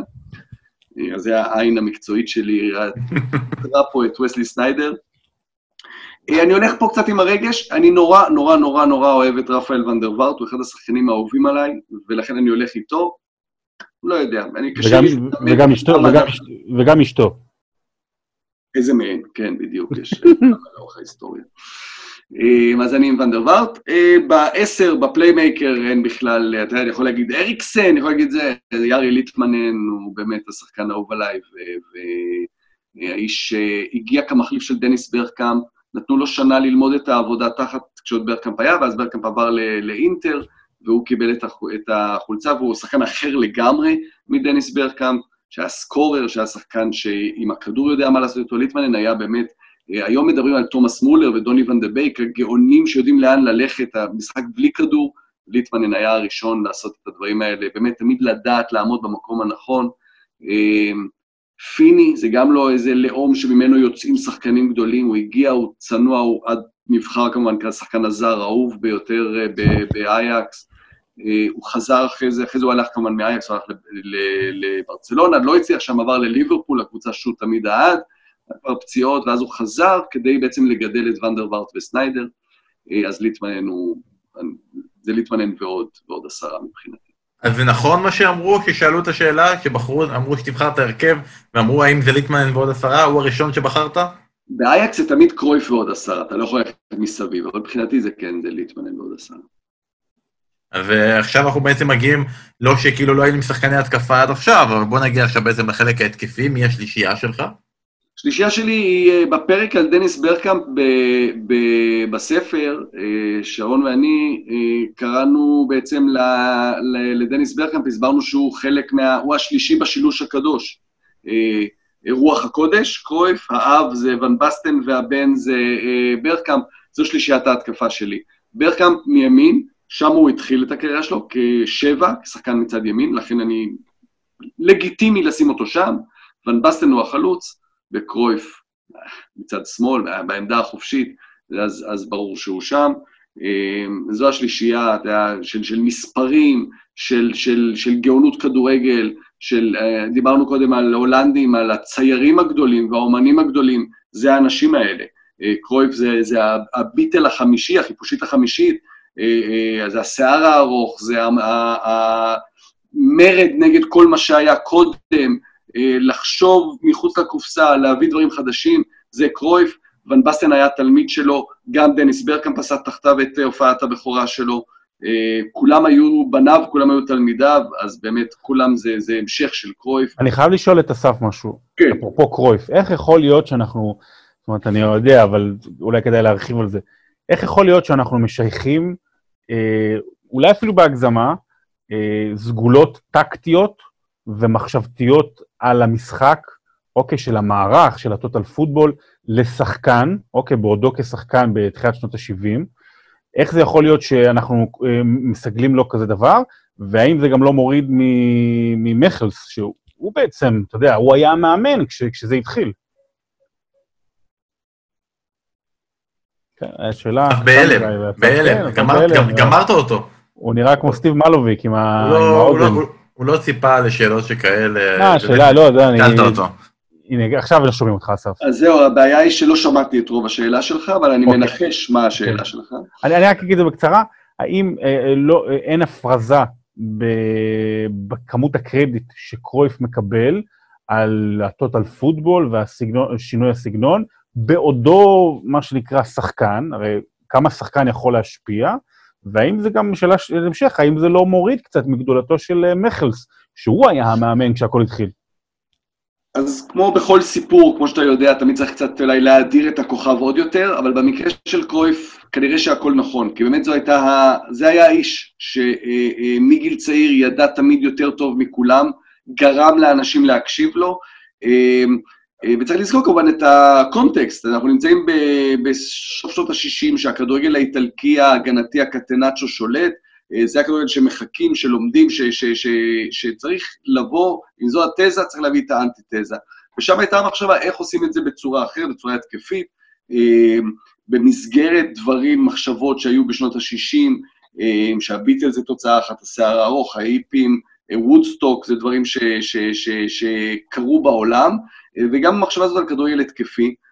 ומיכלס בעצמו הביא הרבה מאוד דברים, אבל ידע להקשיב, ידע להקשיב לגאון שהיה לו שם, והלך איתו בדברים שונים, בסגנון המשחק, בשוער שאולי... אבל, זה, אבל זה, ברמה, זה ברמה שאני, עוד פעם, אני לא יודע, אולי, אולי גם אין על זה תשובות, ברמה שקרויף היה, במה שנקרא, עם הלוח מסמן לפני משחקים, זה ברמה. כזאת? אוקיי. כן, ברמה כזו, אה, מדבר, אומר מה הוא רוצה, מה צריך לעשות, וזה נמשך לאורך כל ההיסטוריה, כלומר, זה גם היה אחרי זה בגיל יותר מבוגר, אה, ומיכלס, שביחד באמת הם עשו הרבה דברים ביחד, באייקס, בהולנד, בברצלונה, אבל מיכלס היה פגוע ממנו, אז בואו הנה, בואו נספר את הסיפור הזה.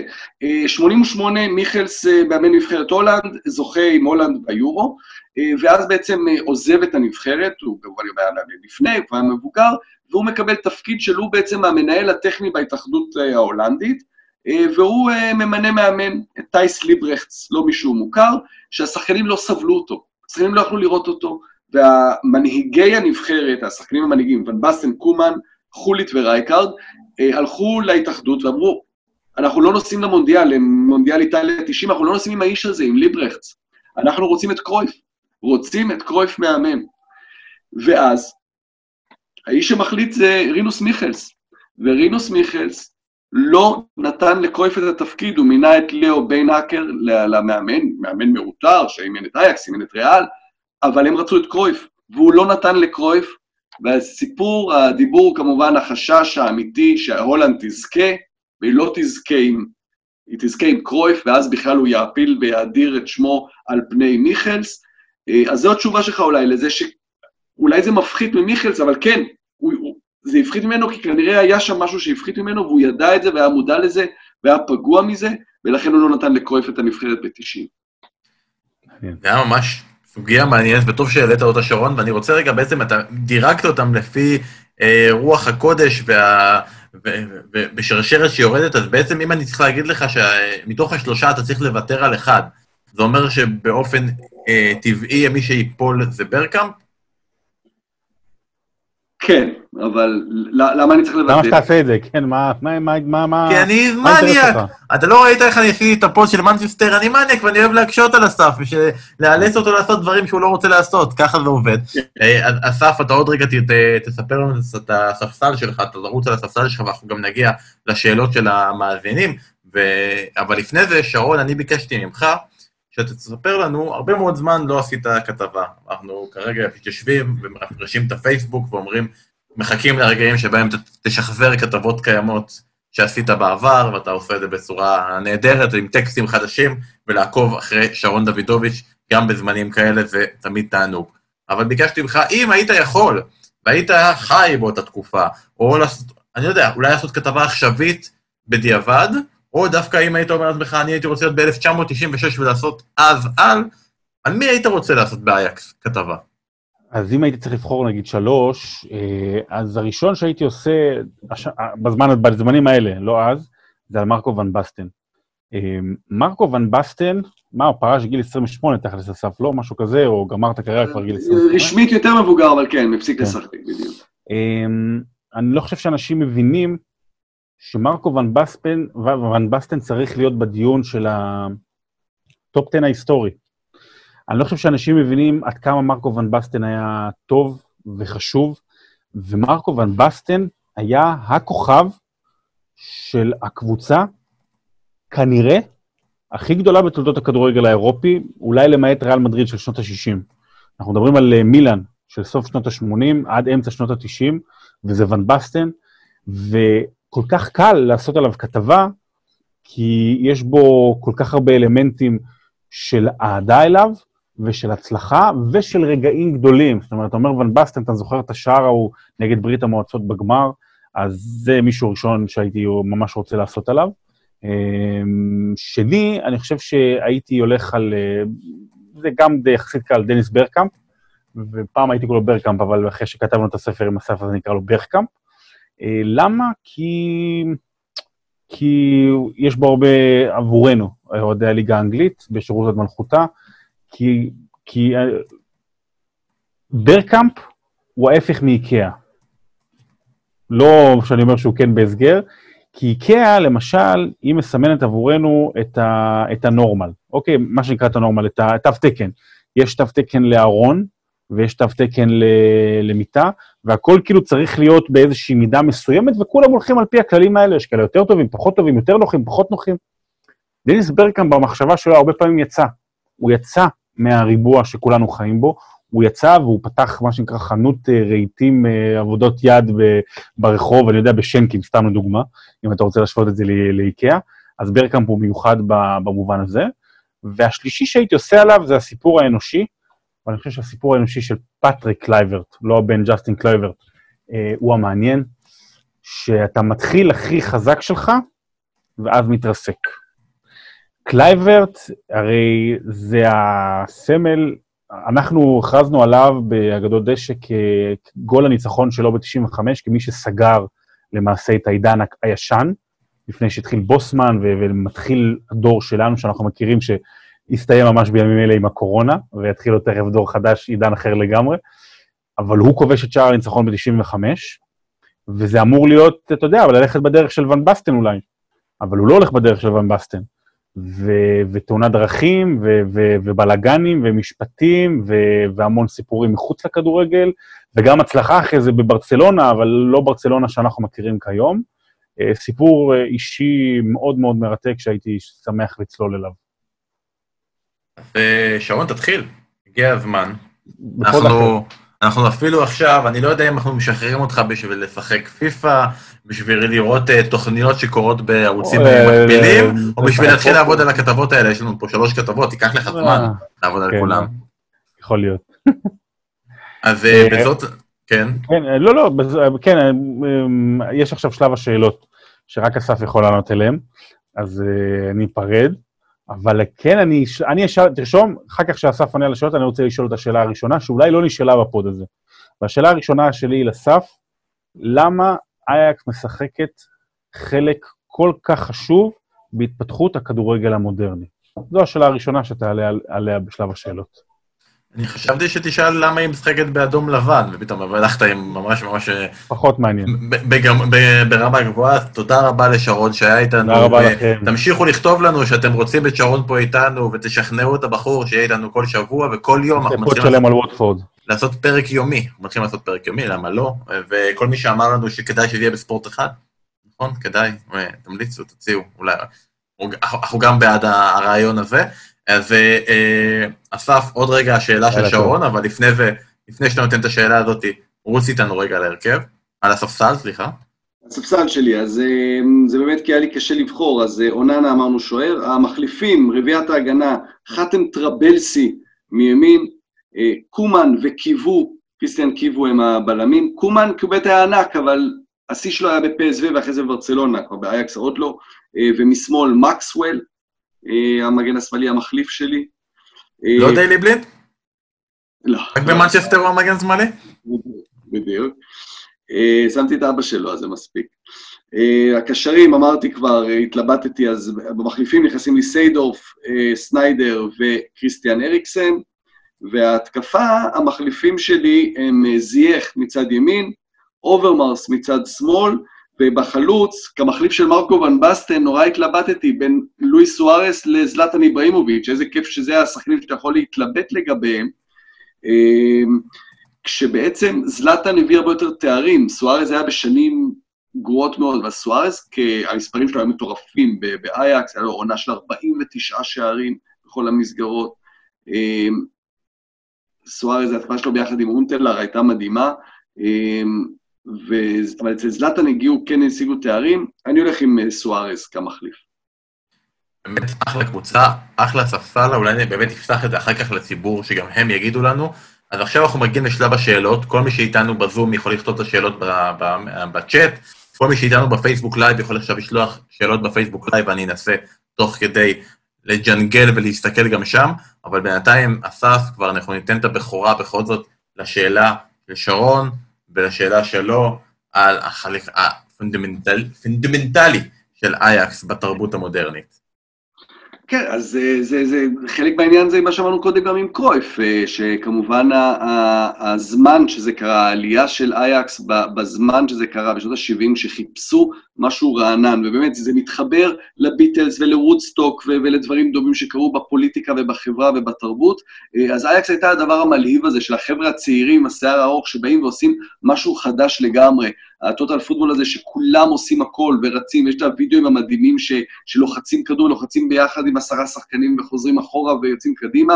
הם, הם, הם, היו, הם היו רוקסטרים, כלומר קרויף ונייסקנס ואחרים, אה, ו, ו, והתאהבו בהם. ומעבר לזה שזה כמובן באמסטרדם, בעיר מגניבה, עיר פתוחה, שכולם כולם אוהבים וכולם אוהבים לאהוב, אז אה, אייקס, ואז העניין הזה של ההשקעה במחלקת נוער וההוצאה של כוכבים כל הזמן עוד ועוד ועוד, הפכה אותם לכל כך משמעותיים. אז שאנשים יתחילו לשלוח לנו שאלות חדשות בפייסבוק, אני, יש לנו האמת היא גם מלאי מאוד מאוד יפה של שאלות קיימות ששלחו לנו בימים האחרונים, אני אנסה גם אה, לערבב בין שאלות כאלה של תשובה חדה ומהירה לבין דברים שצריך טיפה יותר להרחיב. אז אני אתחיל רגע עם, אה, התייחסנו לדני, התייחסנו לדיילי, אה, אלעד רז שואל, מי בעצם הבלינד המועדף עליך, דני או דיילי? אני אוהב את דיילי בלינד, אני מאוד מסמפט אותו. דני בלינד היה יותר משמעותי למועדון כמובן בשנים שלו בקבוצה, אני, אבל אני עם דיילי בלינד. אוקיי, ואפי בריל אה, שואל, כמה קהילה היהודית בעיר הייתה קשורה להנהלת המועדון, אם היה להם בעלי תפקידים אה, מקצועיים? סיפרת לנו על השחקן היהודי אה, בימים עברו, אבל אם המועדון הזה שמיוחס להיות המועדון היהודי, האם היה להם חלק משמעותי גם בהנהלה של הקבוצה? אה, כן, כן, אה, זה, שווה פרק בפני עצמו, אני חושב שדיברנו על זה לא מעט בפרק. תפסיק לדחוף פרקים של האקס, אחד בעונה, חביבי. כן, לא, לא, הקשר היהודי הוא כמובן משמעותי מאוד, אה, שהתחיל עוד לפני המלחמה. אה, אייקסים ממזרח העיר, ובעצם האיצטדיון הישן היה במזרח העיר, והם היו משחקים בימי ראשון, ואוהדים שמגיעים מחוץ לאמסטרדם, למשחקי חוץ אצל אייקס ביומי ראשון, ביום ראשון הכל סגור בהולנד, רק השוק היהודי פתוח, רק הם עובדים, וכדי להגיע למגרש היו צריכים לעבור בשוק. וזה הפך להיות למעין אמירה כזאת אצל אוהדי קבוצות חוץ, נוסעים לשחק אצל היהודים. אז זה היה הקשר הראשוני, כמובן שהיהודים היו אוהדי אייקס, ואחרי המלחמה שבאמת מספרים מטורפים של, של יהודים שנספו, שנרצחו בשואה, מעטים חזרו, ואלה שחזרו, ממש כמו היום, רצו להיות, איך אתה הופך להיות לחלק אינטגרלי מהחברה, גם דרך הכדורגל. ואנשים שהרוויחו שוב כסף, עשו כסף, היו ספונסרים והיו בהנהלה של אייקס, ולכן גם הזיהוי היהודי, אמסטרדם עירי, עירי מאוד יהודית, חלק מהשפה האמסטרדמית, הסלנג האמסטרדמי יש בו המון מילים מעברית ומיידיש. אז כן, היה יושב ראש מיתולוגי יאב ון פרח, הבן שלו מייקל ון פרח היה אחרי זה הרבה שנים אה, אה, אה, היושב ראש של המועדון, הרבה שחקנים, מספר שחקנים יהודים, אז יש המון המון המון קשר בין היהודים לבין המועדון הזה, אבל צריך להגיד, הוא לא מועדון יהודי, כמו שלפעמים מציירים אותו בתקשורת כאן ובעולם, הוא כן המועדון של היהודים בהולנד, אבל הוא לא מועדון יהודי. זה אולי ה... צריך לשים את ההבדל ב... ב... בדגש הזה. כן. אמ, ממשיכים, רזי בריגה התייחס למשהו שבעצם קצת אה, דיברת במהלך הפרק, והוא שואל, אם היית יכול להחזיר אקס אייקס לקבוצה, אבל לא כל אחד בתקופה הכי טובה שלו, אלא מישהו כרגע פעיל בכושר הנוכחי שלו, שלפני חודשיים, לפני שכולם השמינו מהקורונה, אבל מישהו כרגע, לפי איך שהוא שיחק בעונת 2019-2020 עד מרץ, מי היית מחזיר לאייקס? אם אני יכול להחזיר את פרנקי דיונג, אני מחזיר את פרנקי דיונג. אין פה, אתה יודע, לא, לא צריך לחשוב פעמיים, אה, אי אפשר להחזיר את פרנקי דיונג. אה, מהשחקנים שאולי באמת זה כן אפשרי, אז אה, אני חושב שיאן ורטונגן או טובי אלדרווירל, אתה יודע, בלם, אחרי שדליכט עזב, באמת נפער שם כזה בור, לא הצליחו למלא אותו. מישהו כזה שמכיר את המועדון, גם באייקס בכלל לא אוהבים להחזיר שחקנים לסוף הקריירה, דיברנו על רייקארד, הונטלר שחזר, ליטמנן שחזר, הרבה שחקנים שחוזרים בסוף הקריירה, אז אה, אחד מהבלמים האלה זה יכול להיות נחמד מאוד וגם אפשרי. אה, אוקיי, יובל סרי שולח פה בזום, הוא שואל איך בעצם, אה, בתור אוהד ארסנל, מעניין אותו לדעת איך דניס ברקאמפ, אחרי התקופה שלו באייקס, היה כזה סיפור הצלחה מסחר בארסנל, אבל לפני זה הספיק להיות כזה פלופ מהדהד באינטר. הוא מאוד לא הסתגל שם. אה, לחיים במילאנו, לחברים שלו בקבוצה, שם סיפורים ש, שממש השחקנים החברים שלו בקבוצה צחקו עליו, אמרו מי זה הבן אדם הזה שלא אוהב לצאת איתנו ולבלות, אלא רק אוהב לשבת בבית עם החבר שלו וים יונק ולדבר על דברים ולשתות את הכוס יין שלהם, אה, אז הוא לא הסתגל, לא הסתגל לכדורגל שם, וארסן אה, ונגר בעצם, לא, בעצם לפני ונגר עוד הוא הגיע, בעצם ארסנל הציגה לו את ה, הצילה לו את הקריירה שהוא הגיע לשם, ובאנגליה שם הוא פרח. אבל uh, באינטר זה בעיקר היה עניין שהוא לא, לא, לא התאקלם שם. אוקיי, okay. אנחנו ממשיכים רגע עם ברקאמפ, שאלה של מישהו שאתה די מכיר, קוראים לו ניב דוברת, והוא רוצה לדעת מי היותר גדול עבור אייקס, ברקאמפ או ליטמנן. שים בצד את מי אתה יותר אוהב, מי היותר גדול באייקס. וואו, שאלה יפה. תמיד אנחנו מדברים בכדורגל על, על אבולוציה ועל אם אין אחד אין את השני. אמ, אמ, ברקאמפ היה בעצם המספר עשר, כמו שאנחנו מכירים אותו בכדורגל ההולנדי, אולי הראשון המושלם באמת. הם קוראים לזה בהולנד, לתפקיד הזה מספר עשר, חלוץ צל. בעצם זה שמשחק מאחורי החלוץ, אבל נכנס לשטחים שהחלוץ מפנה לו. אה, ברקאמפ היה זה שעשה את זה אה, שזכה עם אייקס ב-87 כילד בגביע המחזיקות, היה כמובן משמעותי בזכייה בגביע אופ"א ב-92, אה, אבל המשיך ופינה את הדרך לליטמנן, שהיה הכוכב אה, בשנים שאחרי זה. אני חושב שלאייקס, באייקס, ליטמנן אולי היה גדול יותר, אבל אתה יודע, בכם גדל במועדון, הוא הולנדי, הוא אמסטרדמי, הוא לא סתם, הוא ממש אמסטרדמי, הוא לא ון בסטן שנולד באוטרכט, הוא אמסטרדמי. וואו, אני לא יודע, אין לי תשובה, אני קשה לי לתת פה תשובה. שניהם, שניהם. שניהם, אוקיי, אז אנחנו בשלב הזה כבר הגענו לשלב שבו אסף טיפה מתחיל לרמות, אה, אבל אני אשאר רגע עם להתמנן, אתה יודע מה? כי אה, איתי גלטר שאל, מי הזר הכי גדול בהיסטוריה של אייקס? הוא הביא כל מיני דוגמאות, אני לא רוצה שתגיד את ליטמנן, גם כי יש פה גם את עניין האהדה, אני רוצה לשים את ליטמנן בצד. אבל הוא זרק שמות כמו אה, קנו, כמו פינידי ג'ורג', כמו זלאטן, אנחנו יכולים להוסיף לזה את לואיס סוארז, מי מבחינתך היה הזר הכי גדול ששיחק באייקס? אמ, תראה, קריירה אחרי זה, אז סוארז וזלאטן, אני חושב שהם uh, בטופ ממש. Uh, אבל צריך לזכור שבתקופה שלהם אייקס לא באמת, אתה יודע, uh, תחת דושן טאדיץ', אייקס הגיע יותר רחוק באירופה מאשר עם, עם, עם זלאטן ועם, ועם סוארז. קנו, קנו היה נחמד, הוא לא, יודע, הוא היה די שחקן שכונה ש, שאיכשהו דברים התלבשו והיה שם בעונה הנכונה, אבל הוא לא היה באמת משמעותי. פרט לאיזה משחק אחד בדרך. אמ, הזר הכי גדול, אמ, תן לי רגע עוד לחשוב על זה ונחזור, אני, אני כדי לתת פה תשובה שהיא מעבר לסוארז או, או, או זלאטן, כי באמת הם, הם אחרי זה נהיו הכי גדולים. אמ, בזמן שאתה חושב, אני אגיד שהיה לנו שאלות, אה, אני יכול להמשיך לחשוב, היה לנו שאלות שמתייחסות אה, לקשר הישראלי, וזה דבר שדווקא מאוד מאוד עניין אותנו. נגיד, לדוגמה, רגב לרנר שואל איך יכול להיות שהקבוצה הכי טובה באירופה, אייקס, הגיע לשחק נגד מכבי חיפה. ורצינו לענות uh, תשובה מדויקת, אבל התשובה המדויקת שלנו היא שאין לנו מושג.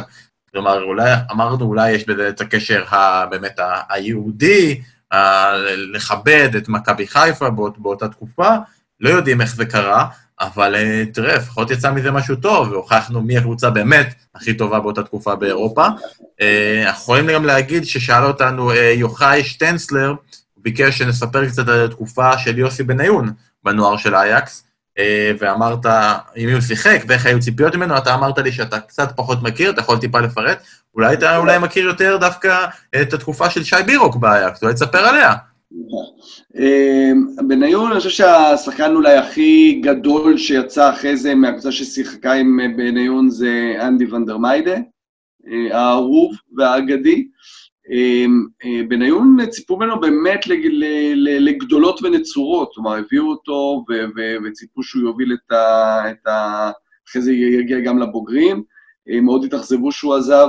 אחרי זה עם שי בירוק, שגם היה מאוד מאוד בעייתי ולא הסתדר שם, זה די סגר את הדלת לשחקנים ישראלים צעירים להגיע לאייקס. אייקס מביאה שחקנים צעירים מכל העולם אה, בגיל צעיר באמת יותר ויותר, אה, בעיקר מסקנדינביה, מבלגיה, אבל גם ממדינות אחרות, אבל גם בינינו וגם בירוק זה די סגר את האופציה לישראלים אחרים להגיע בגיל צעיר. הבנתי, ואתה המשכת לחשוב, ואני אגיד שלפני רגע הצטרף אלינו בזום מישהו שדווקא ממש הייתי רוצה, אם הוא עדיין יהיה פה, ואני ראיתי שהוא כבר בינתיים הספיק להתנתק, אולי עבר לראות אותנו בפייסבוק, וזה עומר קאמר. שלח לנו באמת שאלות קצת ארוכות, אבל מאוד מאוד מעניינות, שאתה מאוד מאוד אהבת. אה, אני אקריא אחת מהן, אה, והוא מתייחס, הוא אומר, דוני ון דה בייק. אני מת עליו ועל מה שהוא נותן לנו בשנתיים האחרונות, כמובן מדובר באוהד אייקס, עומר קאמר, אבל קשה להשתחרר מהתחושה שמדובר בדייווי קלאסן מעט משופר, עם מגבלות מאוד רציניות שלא ייתנו לו להצליח בקבוצות טופ, או במקרה של קלאסן, קבוצות קצת פחות מהטופ. לכן אני חושב שהמספרים שדיברו עליהם בקיץ של 60 פלוס מוגזמים לחלוטין. דעתך, וכמובן כשאנחנו אומרים 60 פלוס, אנחנו מדברים כאן על הכדורגל העכשווי, לא 60 מיליון, 60 פלוס, כלומר 60 וחלב או משהו כזה, זה כרגע סכומים שמשלמים עליהם בכדורגל. 60 היה הגיוני עד לפני כל הקורונה וזה, כי זה היו המחירים, ובטח שחקן שכבר הוכיח את עצמו גם באירופה. אני חושב שדוני ונדבייק באמת נותן משהו שמעט מאוד שחקנים נותנים, וזה שחקן אה, התקפה של, שמביא מספרים, שאין לו אגו, שלא צריך את הכדור ברגל כל הזמן. זה בדיוק השחקן שקבוצות גדולות רוצות, זה בדיוק התומאס מולר של ביירן, שאתה מביא עוד שחקן, אבל שלא רוצה את הכדור כל הזמן. תחשוב ברצלונה כזאת, שיש לה כבר את מסי, ויש לה את צוארט, לא מביאה את גריזמן, זה עוד שחקן משמעותי שצריך כדור ברגל, אז דוני ון דה בייק סוגר את האופציה הזו לשחקן, לשחקן נוסף שיודע לרוץ בזמן הנכון, לעשות את הכניסה מקו שני, אה, לעשות הגנה, לרוץ כל הזמן, ולסיים כמו שצריך בנגיעה אחת. אה, אני חושב שהוא הרבה יותר מדייווי קלאסן, קלאסן הוא היה, הוא מין פליימייקר כזה שצריך כדור לרגל יותר. אה, אני, אני דווקא מאוד מאוד מאוד מחזיק מוון דה בייק, מאוד מאוד מאוד. ואמרתי שאני אסתפק בשאלה אחת שלו, אבל עכשיו הוא התחבר חזרה, אז לא נעים לי, אז אני כן אתן גם את השאלה השנייה של עומר קאמר, בכל זאת כתב שאלה טובה והשקיע, והוא אומר שבעשור האחרון, למעשה מאז טראומת סולימני, אנחנו רואים שהמגמה היא פחות להביא את השחקנים הטובים מקבוצות המשנה בליגה, אה, שהיו שוחטות את, את, במחיר כי זאת אייקס, ויותר לחפש בחוץ. פעם זה הסקנדינביה, בשנים האחרונות בדרום אמריקה, ולדעתו הם הלכו עם זה רחוק מדי. כלומר, לפעמים אפשר לפגוע עם שחקן ממש טוב, לפעמים יש פלופים לא קטנים, אבל אם אתה רוצה להשקיע 20-30 מיליון, אז אולי עדיף להביא את סטנקס, ולא איזה ילד מסאו פאולו, ולקוות לטוב. אז איך אתה רואה את זה? האם אתה חושב שהמגמה של השנים האחרונות תמשיך, ואיך באמת אולי גם הקורונה תשפיע על כל הדבר הזה? עכשיו אולי יתחילו להביא שחקנים מהולנד כי אין טיסות. לא, זה דברים שצריך לקחת בחשבון, שדברים השתנו עכשיו באמת. אמ, אני מסכים, עומר עלה שם על נקודה מאוד משמעותית, כי באמת מיקי סולימני זה, זה, זה, זה נקודה מאוד משמעותית בהיסטוריה של אייקס. אה, שחקן שעשה עונה גדולה, שחקן סרבי, שעשה עונה גדולה באירנביין, עונה מטורפת, אני חושב 17 גולים, 17 בשולים, ון בסטן נהיה מאמן, הגיע אחרי שהוא אימן את הנבחרת, וכולם ציפו ממנו, ובאייקס אמרו לו, אחרי שנים באמת שבלי תארים, שפ.ס.וו זכתה ארבע שנים ברציפות באליפות, אמרו לו, קח, יש לך באמת צ'ק פתוח, תביא מי שאתה רוצה, והוא התאבד שם על אה, סולימני כמעט 17 מיליון יורו, שיא שממש נשבר רק עכשיו, של העברות בהולנד, וסולימני היה פלופ, כמובן לא עמד ב, ב, בכלל בציפיות, לא יכול היה לעמוד בציפיות של סכום כזה. אמ, ומאז באמת אתה רואה את אייקס הולכת יותר החוצה, חלק מהעניין זה באמת הסכומים שדורשים מהקבוצות האחרות, אבל גם uh, ניסיון של uh, הבנה אולי של uh, אפשרות לעשות יותר כסף, אנחנו רואים את זה בשנים האחרונות עם השחקנים הדרום-אמריקאים, לא יעזור. שחקן ברזילאי שמצליח, דוד נרס וקלווין סטיינגס יעשו את אותם מספרים בדיוק, דוד נרס יימכר ב-20 מיליון יורו יותר. אבל מראש לא בהכרח יעלה יותר. כלומר, זה, זה דברים שהם, אה, שככה השוק עובד. אה, אני חושב שגם אייקס מבינה שהיא הלכה רחוק מדי עם זה, ולכן זה לא מפתיע שבקיץ הזה הם הביאו את קווינסי פרומס, שנכון שהוא גם לא מגיע מהולנד כי הוא כבר היה בחוץ, אבל היה להם מאוד חשוב להביא את השחקן ההולנדי, כי הם גם הרגישו שהם קצת מאבדים כבר את הזהות, שזה יותר מדי שחקנים זרים, מעט מדי שחקנים שעולים מהנוער, פשוט כי הנוער כנראה לא מספיק טוב, הוא מספיק טוב כדי להיאבק על האליפות, זה מה שהיה בשנים של פרנק, פרנק דה בור, זכו בארבע אליפויות ברציפות, אבל לא היו פקטור באירופה. כדי להיות פקטור באירופה, כמו שהוא בעונה שעברה, אה, צריך להביא גם שחקנים מבחוץ. אה, אני חושב שעכשיו הם מבינים שסטיינגס ובועדו זה שני שחקנים ש... ש... שצריך לכוון לכיוון הזה. זה הפרק של השאלות שלכם, של המאזינים. אז מה לנו בפרק הזה? היה לנו בפרק הזה גם על ההחלטה ההולנדית העכשווית שעוצרים את העונה. גם היה לנו את הבחירה של אסף, של 11 השחקנים שהוא היה שם בהרכב, וכמובן גם את המחליפים שלהם. סיפר לנו קצת על האהדה לאייקס למשפחה, האם אה, אמסטרדם היא, היא חיפה בעצם, והאם יש שם כלבו אה, ואת הדבר השווה לו. הוא סיפר לנו על המשחקים הכי גדולים של אייקס שהוא היה בהם, וכמובן הוא הכליל בפנים גם הפסד, כי זה כזה דבר אסף והפועל קטמון לעשות. אה, שרון אמר לנו על איזה שחקנים הוא היה עושה כתבות, וסיפר לנו גם על השחקנים הכי גדולים שהיו באייקס מבחינתו, ואסף אישר אותו, ואנחנו אה, מאשרים כל דבר ששרון עושה, כי אנחנו באמת באמת מאמינים שכל דבר ששרון עושה זה דבר טוב, ולכן הוא איתנו. כמובן אספנו גם שאלות של הקהל, וביציאה מאייקס גם בחרנו שהמשחק שלנו מעתה ייקרא שומר הממלכה, וההמשך יבוא ממש בימים הקרובים. כלומר, כל מי שעכשיו איתנו בפייסבוק, בזום, ושומע את כל זה ואומר, אוי, פספסתי חלק, אל תדאגו, הפרק הזה יעלה באפליקציות, בסאונדקלאד, בספוטיפיי, באפל, בכל מקום שיש, אז כדאי לכם להאזין לפרק במלואו. אה, אני אגיד רק לסיום, אה, שרון לא פה, אז אפשר, כי תמיד הוא, הוא נוזף בי שאני עושה דברים כאלה. אה, זו תקופה אה, קשה לכולנו, ולאט לאט המשק משתחרר, וזה טוב, אנחנו אפילו מתחילים לדבר על אופציה שבה אולי בקרוב אנחנו נקליט פרק ביחד. אולי אנחנו אשכרה ממש נשב אחד ליד השני בהגבל, בהגבלות של שני מטר, אה, אבל בתקופה הזאת באמת ניסינו כמה שאפשר לתת לכם את הפרק השבועי ולחפש נושאים מעניינים, מיוחדים, אה, שונים. לתת בשירות המלכותה, ואנחנו נשמח גם כן אה, לתמיכה שלכם. לא, אנחנו לא מקבלים, מבקשים כסף כרגע, אה, אנחנו כן אומרים שכרגע בתקופה הזאת שהיה לנו קצת דיבורים על ספונסרים, וכמובן ברוח התקופה זה קצת נפל, אה, אבל אנחנו כן רוצים אה, עזרה לגדול, בינתיים לפחות לצמוח, גם בפייסבוק וגם בטוויטר, שכמה שיותר אנשים ישמעו על בשירות המלכותה, כדי שברגע שגם הליגה תחזור, יהיו לנו גם אתכם, המאזינים הנאמנים שאיתנו, וגם אנשים חדשים, שבתקופה הזאת שהם בבית ונרקבים, ונמאס להם הילדים שלהם, יוכלו לשמוע משהו אחר, אולי אפילו את ספיישל אייקס, העל-זמני שהם יוכלו לשמוע גם עוד שבועיים. אז אה, תפיצו את השמועה, תפיצו את השם הזה בשירות הוד מלכותה, תגרמו לנו להיות התוצאה הראשונה בגוגל, את, אה, תגרמו לנו להיות גדולים יותר בפייסבוק מיום ליום, תעזרו לנו לצמוח, אנחנו מאוד מאוד נודה לכם על זה. אה, אסף, זה היה בסדר? זה לא היה יותר מדי cheap plug? הכל טוב, יוצא מן הכלל. אה, אז אנחנו עדיין שוקלים מה יהיה הפרק הבא. קיבלנו הרבה מאוד תגובות על הפרק של מנצ'סטר יונייטד, ואני גם אגיד שכרגע יש סקר בטוויטר, מי מאיתנו ניצח, אסף, והפעם זה מאוד מאוד צמוד, כרגע, נכון לזמן שאנחנו מקליטים, 50-50. 50-50, מאוד מעניין. רוצו להצביע, אה, ואנחנו עדיין שוקלים על מי לעשות בפרק הבא, ביקשו מאיתנו ארסנל, ביקשו מאיתנו ליברפול, אתם עדיין יכולים להציע גם את הקבוצה שלכם, או להציע אה, דרך אחרת, אמרו לנו אולי תעשו את זה כדראפט, נשקול גם את האופציה של דראפט, אולי תעשו את זה בעיניים עצומות, אולי נעשו את זה בעיניים עצומות, אפשר לעשות את זה בהרבה מאוד דרכים, כי אנחנו לאט לאט מתקרבים ומתקדמים לכיוון פרק המאה הגדול, אנחנו עדיין חושבים מה אפשר לעשות בפרק המאה הגדול, שוקלים גם אולי לעשות איזה פרק טריוויה מיוחד, ולהביא כל מיני שמות מיוחדים שיעשו איתנו טריוויית זום בלייב, כולל כמה האקרים מצרים, כמו שהיו איתנו בתחילת הפרק, אולי גם הם ישתתפו. אני אשאל אותם ואני אחזור אליכם. Uh, עד כאן, תודה רבה שהייתם, הפרק היה טיפה יותר ארוך, אבל uh, מה לעשות, אסף מדבר על אייקס, ולמה uh, מה חשבתי? מה, מה חשבתי? אז uh, תודה רבה לכל מי שהצטרף, תודה רבה לכל מי שהבין, תמשיכו להיות איתנו כל שבוע, תהיו חזקים, שמרו על עצמכם, בשירות המלכותה, להתראות. ביי, תודה.